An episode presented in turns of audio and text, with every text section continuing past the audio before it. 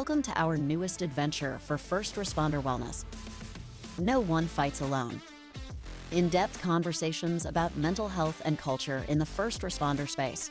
We're joined by your co hosts, Austin Pedersen and Brad Shepard. Welcome back to the No One Fights Alone podcast, where we honor the men and women of our nation's first responder community by having difficult conversations about the challenges they face every day. You know, we're we're still here in California, uh, still at IACP. Uh, it's been a good conference. You know, it, it has, don't you think? It has been uh, amazing. Uh, so many great people running around, getting to meet, visit, talk, communicate getting to know them personally, getting to know about their passions, uh, what their struggles and hurdles are. Had a great conversation today with a guy about his how's he going to change culture within his department. It's just been a real uh, enjoyment to visit with a lot of different people while we're here. Yeah, well, I, I mean, I learned that COVID really did impact this conference, and this is the first year that it seems to be growing again. You're really going to feel the excitement uh, among there's a buzz among the participants that are here, really enjoying the connections. And uh, one of the one of the comments that was made was that people are here for you know a different reason than the normal IACP. It's this is the wellness conference, and people are looking and striving to improve their department's wellness program and how we can keep our officers healthy. So it's been it's been nice. Well, it's it's cool to see the West Coast version, right? Like I think the last couple of years a lot of things that that I've been a part of have been Central or East Coast. Sure. And so this is the first time that uh, I've gotten a chance to see a little bit of the different parts of wellness across the country. Uh, California's always been nobody goes to those ones on the East Coast from California. Like it's their it's its own little sector. So it's good to see that uh, across the country there's there's definitely some very similar views when it comes to uh, taking care of uh, public safety. But in saying that, uh, of course, we are super thankful to have another guest on. Uh, she has been on the podcast before, and she's staring darts into me right now. No, one of the the most popular episodes uh, that we've had on here, uh, actually the second most listened to. Uh, she she didn't make it to number one, but she was close, and that is Nicole Jude from Indianapolis. Nicole, hello. Hi, Nicole.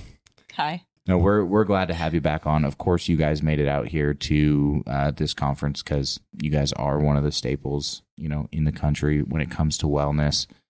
You know, we talked a lot about how your guys' peer support team was built uh, last time you were on. Talked a lot about resources. Talked about a lot about you know what you guys do a little bit differently. But how how do you feel about the conference so far? I think it's great. I um IACP always does everything right. I do the energy, like you said, Brad, the energy is amazing. This this conference especially and been attending conferences like this for a really long time at this point and to watch them grow over time and see how the word of wellness is spreading is refreshing and I love the connections, the the genuine connections that happen because that's what wellness is.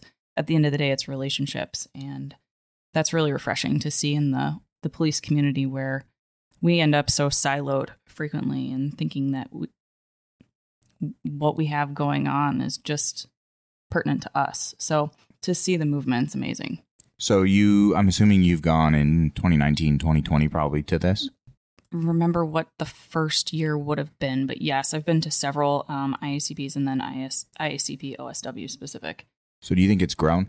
Absolutely. Like uh, we're talking three, four, five times what it originally yeah. was. Yeah, and I was actually just saying to some to someone earlier today that when I first started in the unit, which was 2015 ish, um, the middle of 2015, well, the beginning of 2015, you know, you would come to a wellness conference in policing, and there would be maybe I don't know, 100 people would be presenting in front of, you know, like literally dozens of people and then yesterday for our mentoring panel, the room was full and it wasn't a small room, it was a large room. And so my thinking is now we're just not focusing on wellness, but we're fo- focusing on really all these subsidiaries that matter, that are the components to wellness.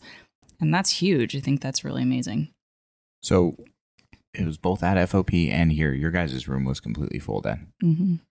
So was it same general concept, like where you guys were reaching out to the, you know, people sitting in the crowd and and having them ask you questions, or what were you guys working on? Yeah. So this this presentation at IACP was um, with the cops office and CRITAC, um, and it was a panel specific to mentoring. And the FOP conference, Deputy Chief Cunningham, who we answered directly to in wellness, Lieutenant Baker, and I did a presentation about just the decade of growth that we've had um, and what that's looked like over time. I mean, we've been formally in existence for 13 years. So that was really about what those growth points are and, you know, for mistake avoidance and just lessons learned and where we are because wellness will never be stagnant. When you're in people's lives, it's always changing and, and we have to be able to pivot and maneuver with that.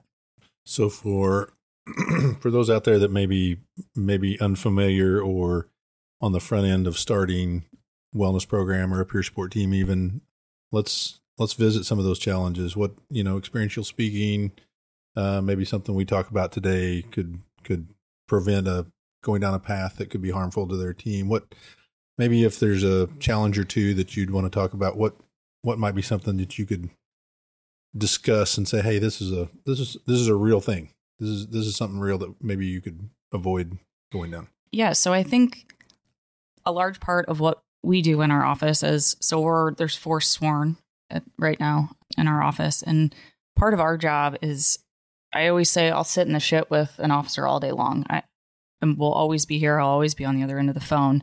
But at the end of the day, I'm a cop.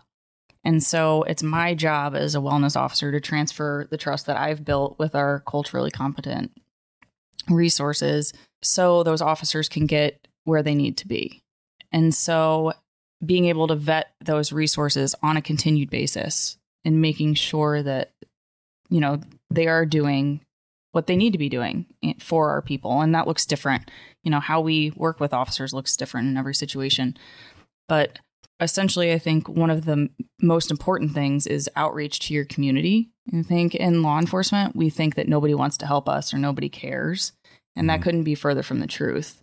So the outreach to your community to find out who those they may be therapists that don't even know that they want to work with police but they're very competent in trauma we just met recently with a new uh, group of therapists that radical acceptance is what they're they're preaching and so you know, I just having the open mind about it that, you know, we've worked with hypnotherapists for people before. So, like, having the open mind to reach out to those people in your community that may want to help you, but we just don't know how to get there.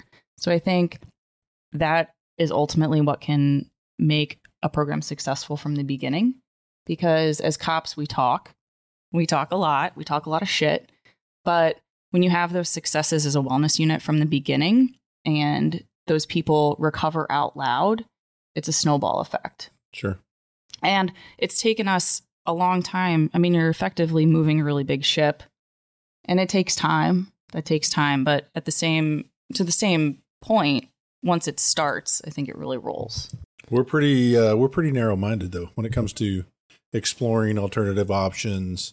If we're looking at things, I love where you're going with this yeah. because we I mean, it's it's a you know here's the path. There's mm-hmm. only one path, and you're talking about expanding your mind to uh, all avenues of yeah. who can actually help.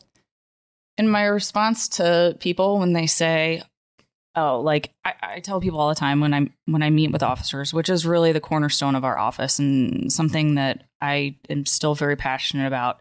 I don't care what you go out on the street and say. Like you can talk shit about this office. I've had officers that I've worked with in the office talk shit about the office in front of me to other people. And at that point, it has nothing to do with me. I swallow my pride and I move on. Maybe later I'm like, that's fucked up. But they can say whatever they want. But there are four sworn officers in our unit that has a budget. We have a budget for our office. Command staff, a department's not going to put allocate resources if there's no utilization. Sure. Well, I think it's interesting. We were talking about it a little bit earlier, but the the method which you have had to approach older officers versus newer officers, right? Because Brad's talking about, hey, you know, in you know his generation of law enforcement, there was the one way, right? I just got dated. You did, hundred percent.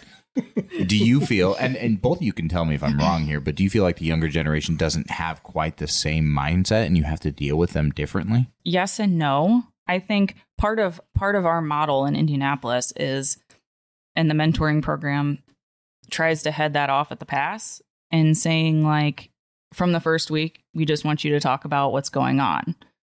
And I think with the younger generation, just like with every generation in law enforcement, like we're all supposed to be tough. We Mhm. want to look tough. You have to prove yourself. You have to prove yourself t- to do this job and you that's constant. And so I think while there is a difference, there's also still that stigma of like, well, I'm just going to plow through this because I can or because I feel like I have to.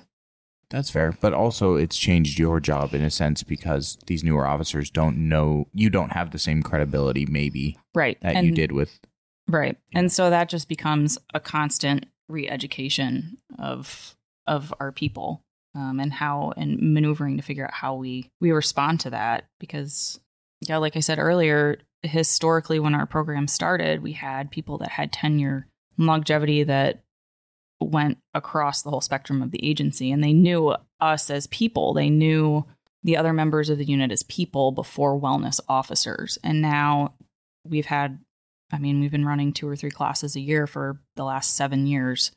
And so now those of us in the office are wellness officers before we're people. So we're more departmental in perception, I think. Well, it's one of those where I mean they they don't have the same opportunity for the trust because I'm I'm guessing that most of you got picked for the wellness team because you were trusted by other officers. Yeah. I will say though that part of our messaging to them and them seeing like the recruits seeing our faces over time because we are constantly trying to just pursue them as well so they they believe that wellness is entrenched in our culture and just normal so we've had officer like the first place we had a horrific incident and the first place well, we've had multiple horrific incidents just like everywhere but the first place that this officer went was our office like literally left the scene and drove to our office. And I think that says something. Like person had worked with Justin, coworker, and that was the first place he thought to go. So that and that was younger, I think a couple years on. So and I think that speaks volumes too. So. But it's that constant balance of like how do you pursue that younger generation that's trying to still like earn the badge and earn the respect it just looks a little different, I think. But, But in addition to that, though, the the culture itself is changing as well, right? Uh, yes. So so there is a the, even though you're now known as Wellness Nicole instead of Street Officer Nicole, Yeah. Is that your new nickname? Did we just come up with a new no, I really though I text you. I always say, "Hey, this is Nicole from Wellness." Nicole from Wellness. Nicole from Wellness, not Nicole from the Street Cop gang. Oh, yeah. The um, I mean that's a identity change of sorts. Yeah, and you know that's the other thing that John and I just had this conversation about. So since the beginning of the year, I have picked up as of like 2 weeks ago 18 new officers that had reached out that had texted that that needed more than just like can I have the number for this or the number for that. And so like having been in the unit this long, you build those relationships if you're doing it right and you establish. And so you don't ever really move on from anyone. And so the continued like balance of I need to engage with this person. I want to engage with this person, but how do I how do I balance that, right? Because like I said earlier, then like Austin, you're going to tell Brad, like just call Nicole and, you know, to not engage with that would be detrimental to the program. So, I guess this is where my self-care plug comes in, like I always do. I mean, I mean, you got to give it. Nobody, nobody else talks about their self care. really? Like, like on, on the wellness side, they forget themselves because they Yeah. feel like they are so invested in their entire department yeah. that they don't talk about their own self care. Very common. Yeah. Yeah. And, and I mean, just full disclosure, I was there for a long time. I don't know if I talked about that last time on the, You did, yeah, yeah. about the break I took. And hmm yeah, and I still have to be mindful about it. So, and that's hard. That's hard when like gauging what what is actually a crisis in someone's life feels like a huge responsibility. It is a huge responsibility. It, yeah, it is. Yeah. it is a huge responsibility. And um, we're really fortunate to have a team. Like we have our own little family now that we help each other balance that and figure that out too. So So is there is it fair to say though that there are sometimes when I mean no matter how hard you try, you get maybe a little bit too emotionally ab- invested? yeah, absolutely. And is that when someone else from the team picks that Yes. up and, and Yeah. takes over maybe that officer Yeah. or something like that? And we are we're really fortunate. Um, John just got promoted to lieutenant, so Lieutenant Baker, Sergeant Hawkman, Officer Tusing, and I are in the unit, and so it's not abnormal for me to say Claire, who's technically my boss, like. I think you need to step away from this and let one of us take this because it seems like you're a little too close to the situation. And vice versa. I mean, that looks, we have we have to be able to critically and analytically think about things and know like we've had outside therapists come in and talk about what our triggers are and burn burnout and so just that constant pulse on like what's going on. And that's also one of the reasons why like if you're starting a unit i understand staffing and like resources are difficult right now but to do this job alone is exhausting exhausting. And there's no there's not there's no longevity in that. There's just not.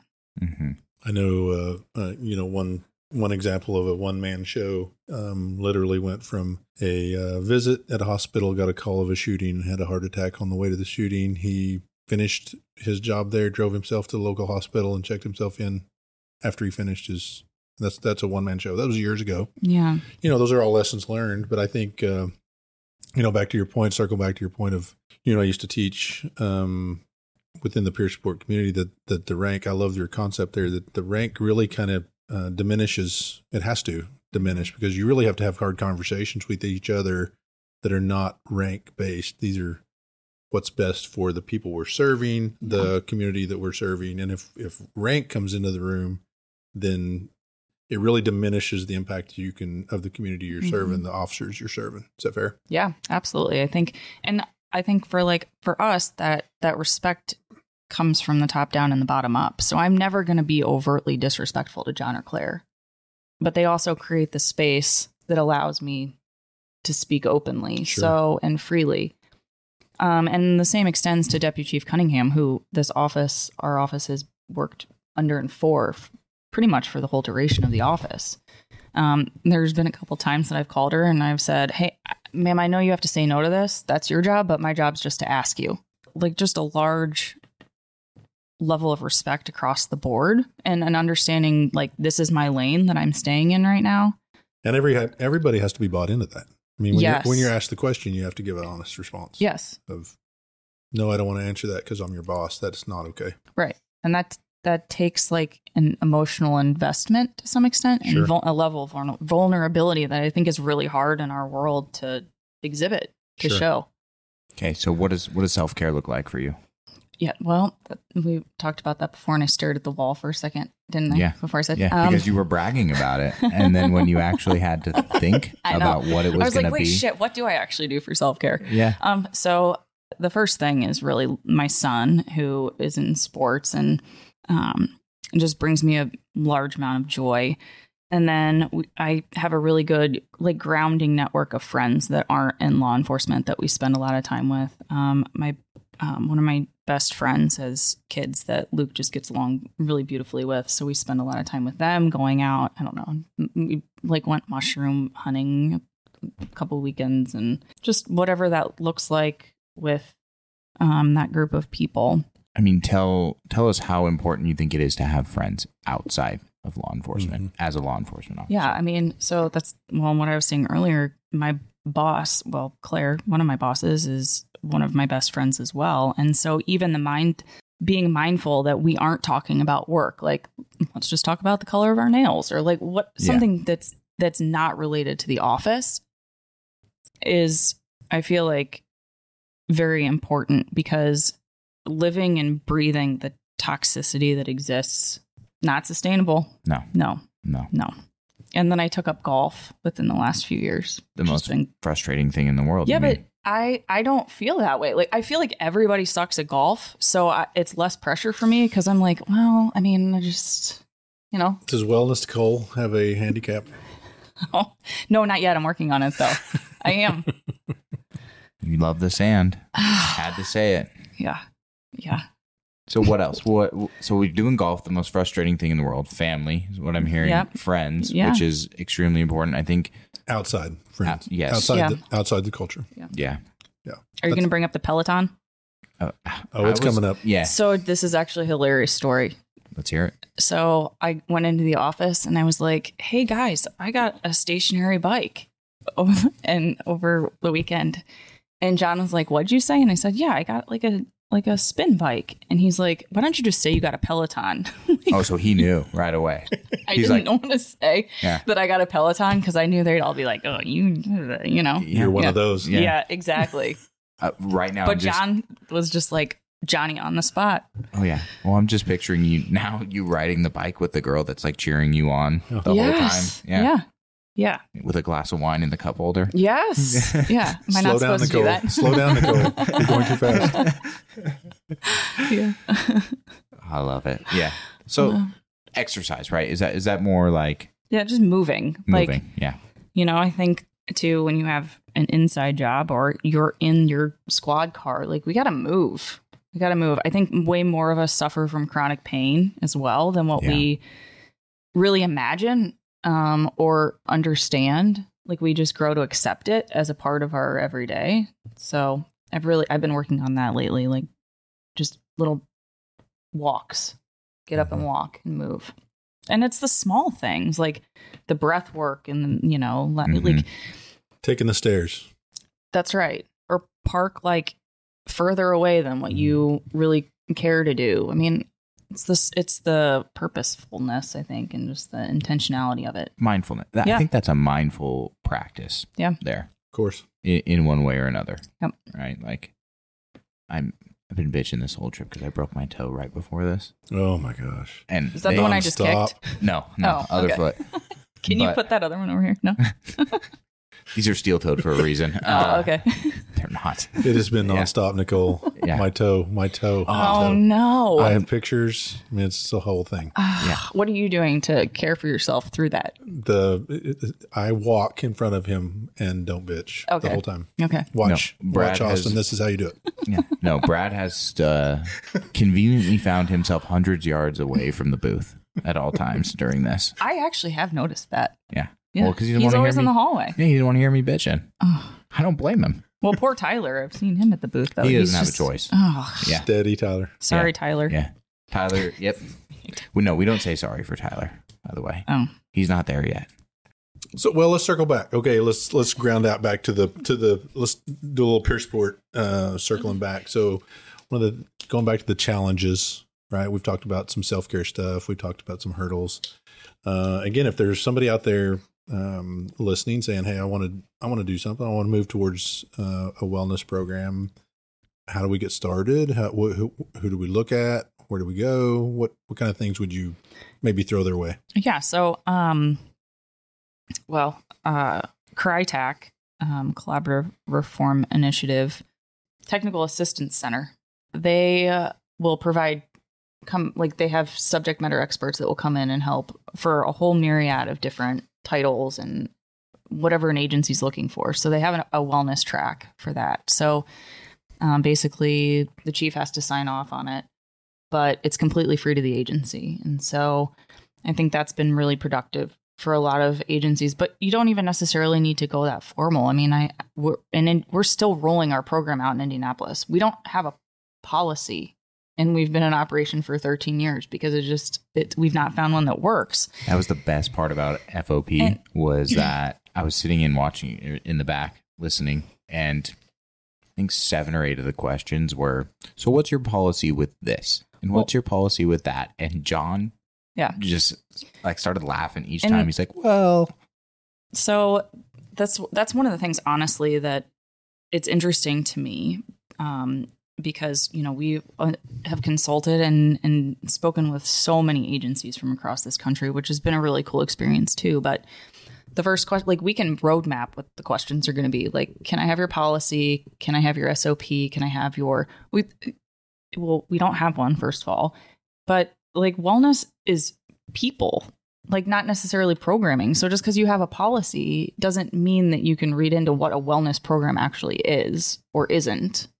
So I don't think you start with policy. I think you start with people and you start small and let it grow. However, it's going to grow for your agency and what that looks like is different depending on what your culture is. But you definitely have to have the right person or people in the seats to begin with.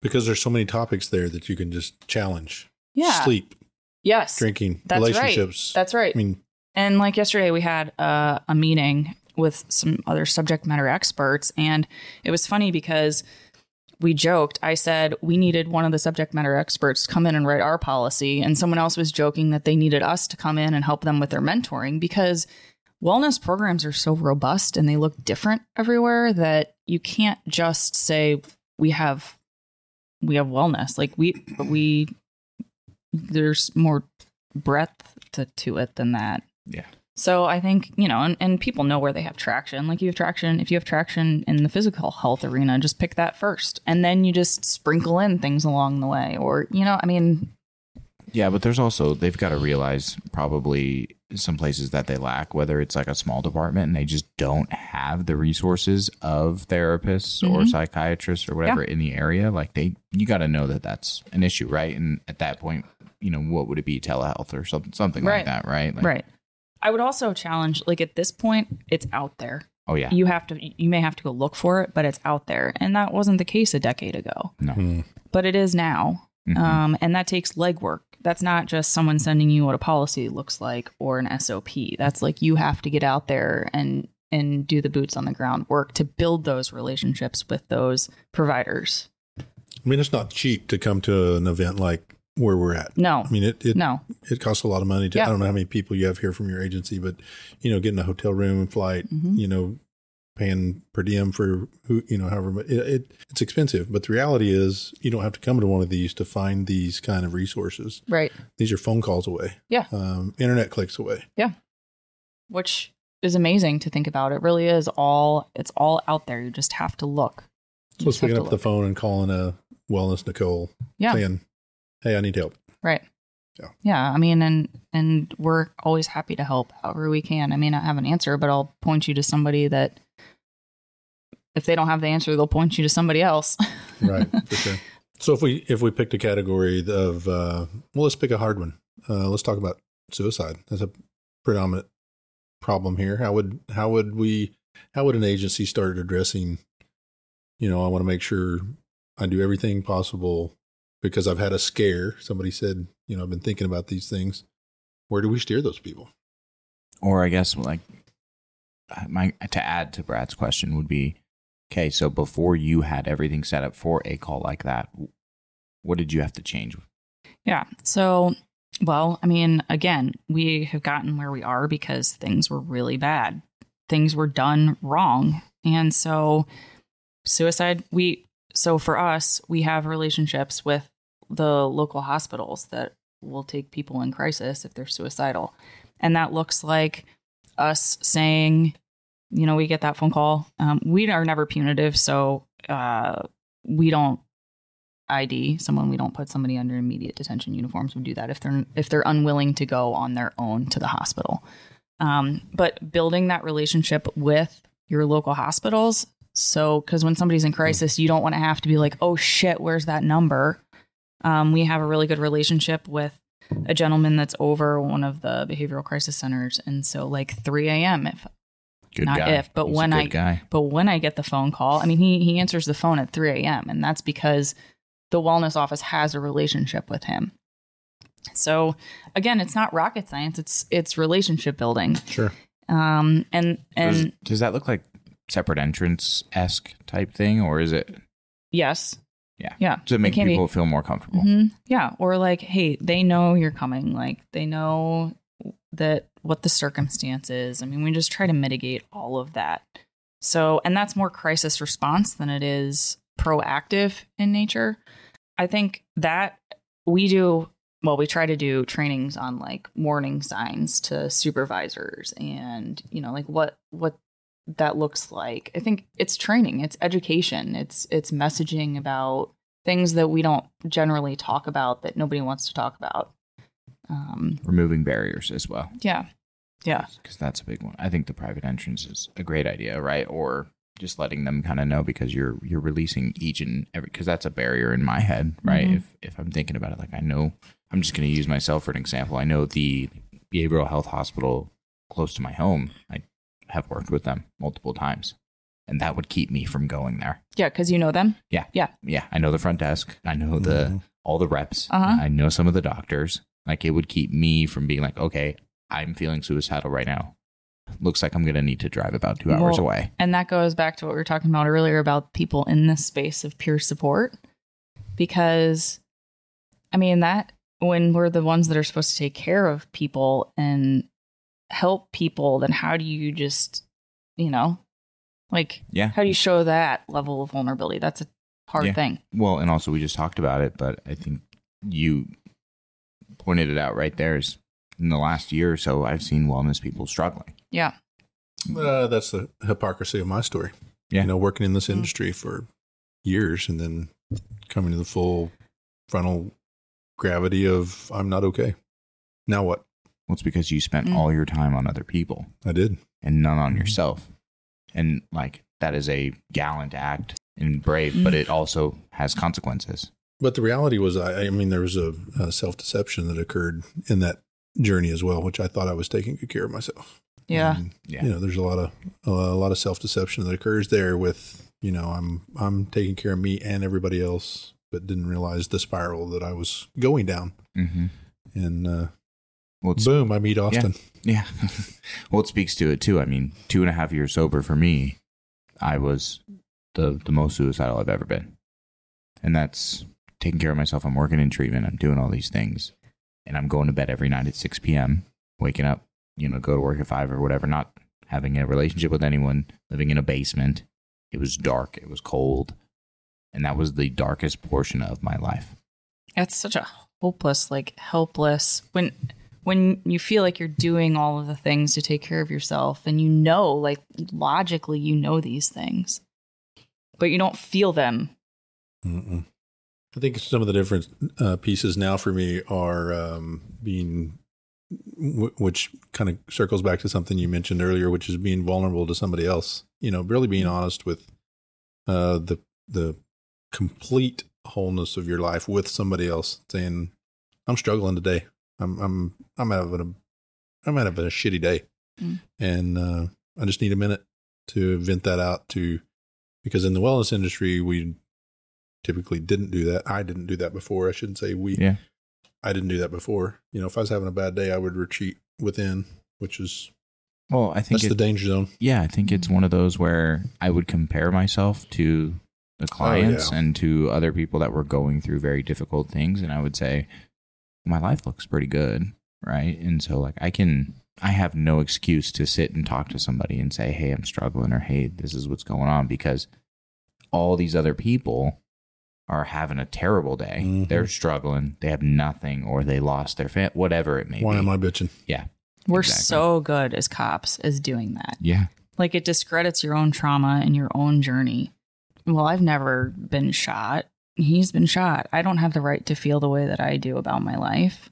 Or, you know, Yeah. sep- Comparing traumas. separate Yeah. separate the peer Yeah. support here. That's law enforcement as a whole. Mm-hmm. Absolutely. Right, First like- responders as yeah, well. first Yeah. responders Oh, as a whole. absolutely. Yeah. Yeah. Yeah. And it's Veterans. Yeah. Yeah. it's, it's that whole game. it's a toxic mindset to have though, Sure. which has led to us having to be at places like this Sure. to to talk about wellness is the fact that they I mean I, I bet you 90% of the, the room has done exactly that, push their own needs back in so, order so to to help circle back to that lesson, uh, you know, and I'll just throw it out here and let you guys uh, offer up an opinion on it, which is really being vulnerable to somebody else and allowing uh, them the opportunity to give you feedback, true feedback on that space you're in. Uh, that you're not feeling well, you're not, you know, you're not, you're feeling weird. You know, you're having a bad day. You're, you know, you're in a, you know, in a dark place, but you know, I don't want to tell anybody because I'm part of the wellness team and I'm part of the, you know, whatever that may be. What uh what does that look like?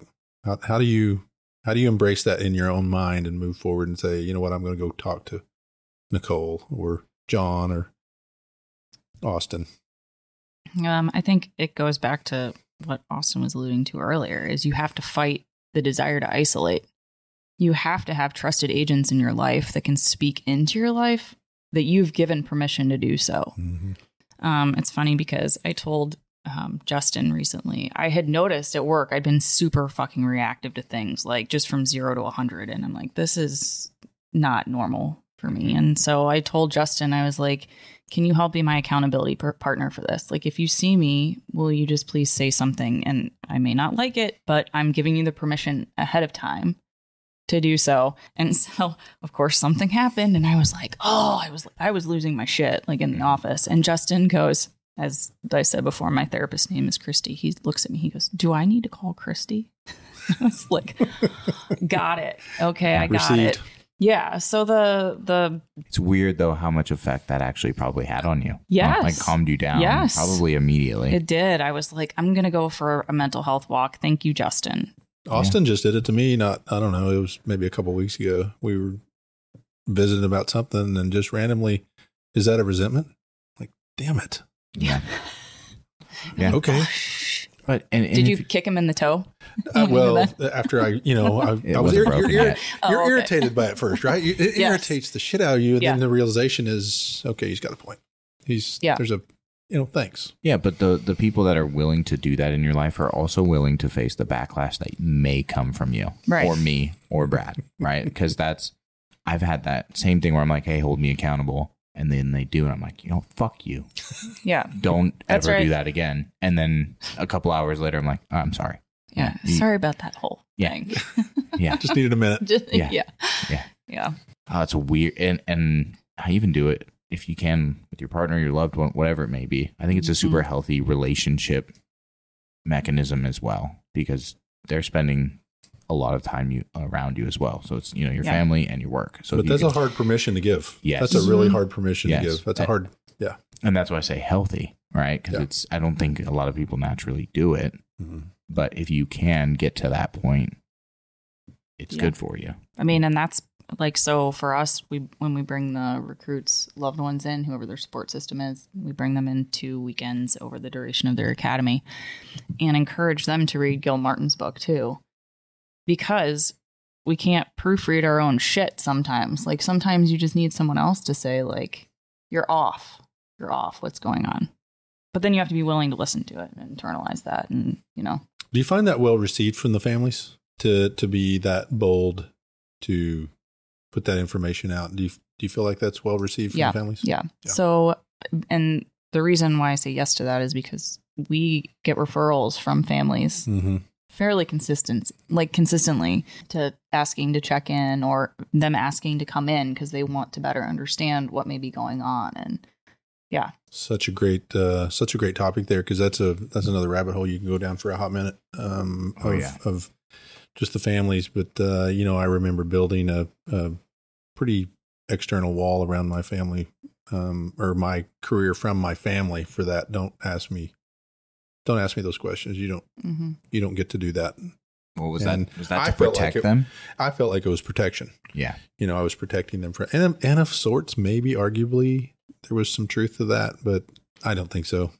I mean, what we know now is we can talk about the impact of that without talking about the gory details. right. You know, it's it's education. You know, Mhm. you're talking about, and we can talk about, you know, that that made my heart hurt, you know, really badly, and talk about the impact levels of that versus, yeah, I want to tell you about this head that I had to go pick up and Mhm. draining its blood out. Those are, you know, those are different conversations. Mhm. Yeah, we try to encourage um, the recruits. John teaches those classes, and you know what? Where are those boundaries for their loved ones or their spouses? Like, what is Mhm. it? Do you are you okay hearing gory details? If if Mm-hmm. well, not if when they arise, you know, or do you want it to be more? I mean, less specific and detailed, and Yeah. you know, because those things matter. Like um, when I was in narcotics still, and my husband didn't want to know before we served search warrants or before I would go do buys because he's like, well, if something happens, at least I just find out then, and I don't have the anxiety worrying if things are okay or not. For hours and hours. Yeah, You know, so- waiting for your text or and your yeah, call. and yeah. that looks different for everybody, but the communication, Yeah. And that's pretty fair on his part. Yeah, Right. I- like respected You it. know, that's Yeah. that's interesting too because I I've found um, in most recent, this communication is instant. So e- everybody Mhm. has phones, so they're communicating.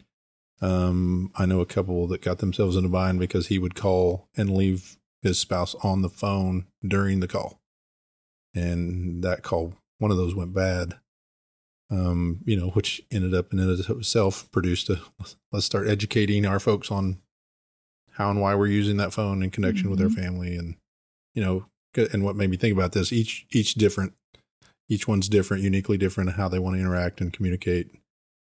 But we still have to there is a level of protection we have to safeguard our families from wellness nicole this has been amazing. If if you were let, let's do some let's do some kind of as we as we finish up this has been um, absolutely wonderful. If you were leaving somebody with a final message uh, kind of on overviewing what we've talked about you, if there's somebody out there that says hey i want to i want to do this i want to you know what what would be your what would be your go-to message of just hey here's how to take care of yourself. Uh, we've had some great conversations of this uh, and this is i mean just the short time this is a huge topic um, Mm. to try to culminate into just a few seconds but how do people take care of themselves out there That's a tough question. I think one of the things I find myself telling people frequently is that it's always the long game. Like we're always playing the long game. And back to me being reactive, the one thing that I've learned and I've I've watched Deputy Chief Cunningham, she's amazing at this, is letting things play out and not thinking we have to fix something right this second. And I think the combination of a wellness officer who is a cop, like we have that to the like nth degree. Somebody brings something to us and we're like, okay, we're going to fix this shit right now. Like, let's go do it. Yeah. Let's control the process. Let's manhandle this and try to, or woman handle it and get through it. That's not a real thing. And that's a frustrating thing. And that's been a long journey for me to, lo- to, to learn in this space that I'll walk the journey. We walk the journey with people as wellness representatives and officers but we're not saving anyone we're not fixing anyone that's that's their journey we're just lucky enough to get to walk it with them so um Well, people people end up making their own decisions Yeah. in life, right? Yeah. We can't Yeah. control what those decisions are, good or bad. we just give them the space Yeah. to deal with it or not deal with it and Yeah, and if So- they if they make a mistake or they do something wrong, I mean, you you are still there to help that's right and listen.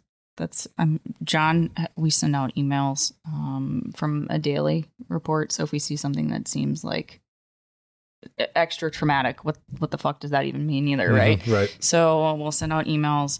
John had sent an email, didn't get a response. Three years later, he got an email from a person that he had contacted, reference some stuff that they had going on in their life. So it's always the long game. Like you have to be in pursuit of your people, let them know you're there on their timeline, not yours. I mean, do you think though that that you, we obviously can't speak for John, but that, isn't that something that kind of reignites you a little bit? Three years later, Oh, yeah. you're like, oh, okay, Yeah. this meant something. Right. Like my job is worth it. I'm making an impact. Yeah. And, and the person not responding to John had nothing to do with John. yeah. Yeah. So Well, and I think that's great messaging for the for the officers out there that are maybe don't have a wellness program, uh, but they can actually listen to this and hear. This is a long game. This is a marathon. I've got to do 20, 25, 30 years in this business. And, you know, we're trained to handle things immediately. It's got to be an immediate fix, calm to chaos. I'm sorry, chaos to calm. And, uh, you know, the reality is the trauma, our brains, our hearts don't work that way. Right. Uh, so we really need to focus. I love that messaging, and it, it carries over to the individual officers there in the field. So, yeah, wellness, Nicole. Thank Yeah. you so much for coming You- on. You will never be known as Yeah. anything Wellness other than Nicole. Nicole. Yeah. Wellness, Well, Nicole. Not I'm- Nicole from Wellness. Wellness Nicole. I've been called way worse things. I think wellness Nicole is I, okay. I do believe that actually. Just prior to recording, actually. yeah. But this is on the internet forever. That's, That's the okay. difference. It's okay. Now I have Ajita, thanks. Thank you so much. You've been a delight. You've been yes, you tugging at your turtleneck. You're you've been a delight to have on. Thank, you so you. much for your wisdom, your insight, and uh, you know your passion to do this Thank you. kind of work. Thanks for having me.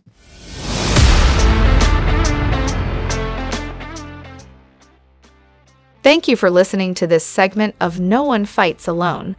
No One Fights Alone is sponsored by Chateau Recovery is a 16 bed treatment facility nestled in the foothills of the Wasatch Mountains in Midway, Utah. Chateau's First Responder Resiliency Program is designed to treat the unique challenges and issues that first responders encounter in the course of their careers. Chateau's comprehensive and highly individualized approach to treatment addresses more than just the presenting issues. It addresses the why. Each of their seasoned, trauma trained, and culturally competent therapists utilize evidence based, specialized therapies to treat trauma at its core and enable clients to begin the healing process while developing a resilient and healthy relationship with stress. Chateau Recovery is trusted by departments and agencies from around the country to treat responders and veterans. In fact, it is one of only a handful of facilities nationwide that is vetted and approved to treat members of the Fraternal Order of Police. For more information or to speak to a representative, go to chateaurecovery.com or call 888 507 5031. No One Fights Alone is also sponsored by First Responder Trauma Counselors. First responder trauma counselors are subject matter experts in proactive behavioral health care for frontline workers through their National Peer Support Academy. This 40 hour all badges, all uniforms, and all scrubs educational experience helps to create caring, honest, and empathetic peer support relationships with your fellow frontline workers. The FRTC National Peer Support Academy is taught by actual first responders who have gone back to school to become culturally competent, licensed behavioral health clinicians that teach from lived experiences, not just theories from books. This fast paced, immersive educational academy will not just change your life, it will help you save the lives of others. For additional details, visit 991overwatch.org or call 970 222 419 3. This could be the most life changing academy you'll ever attend.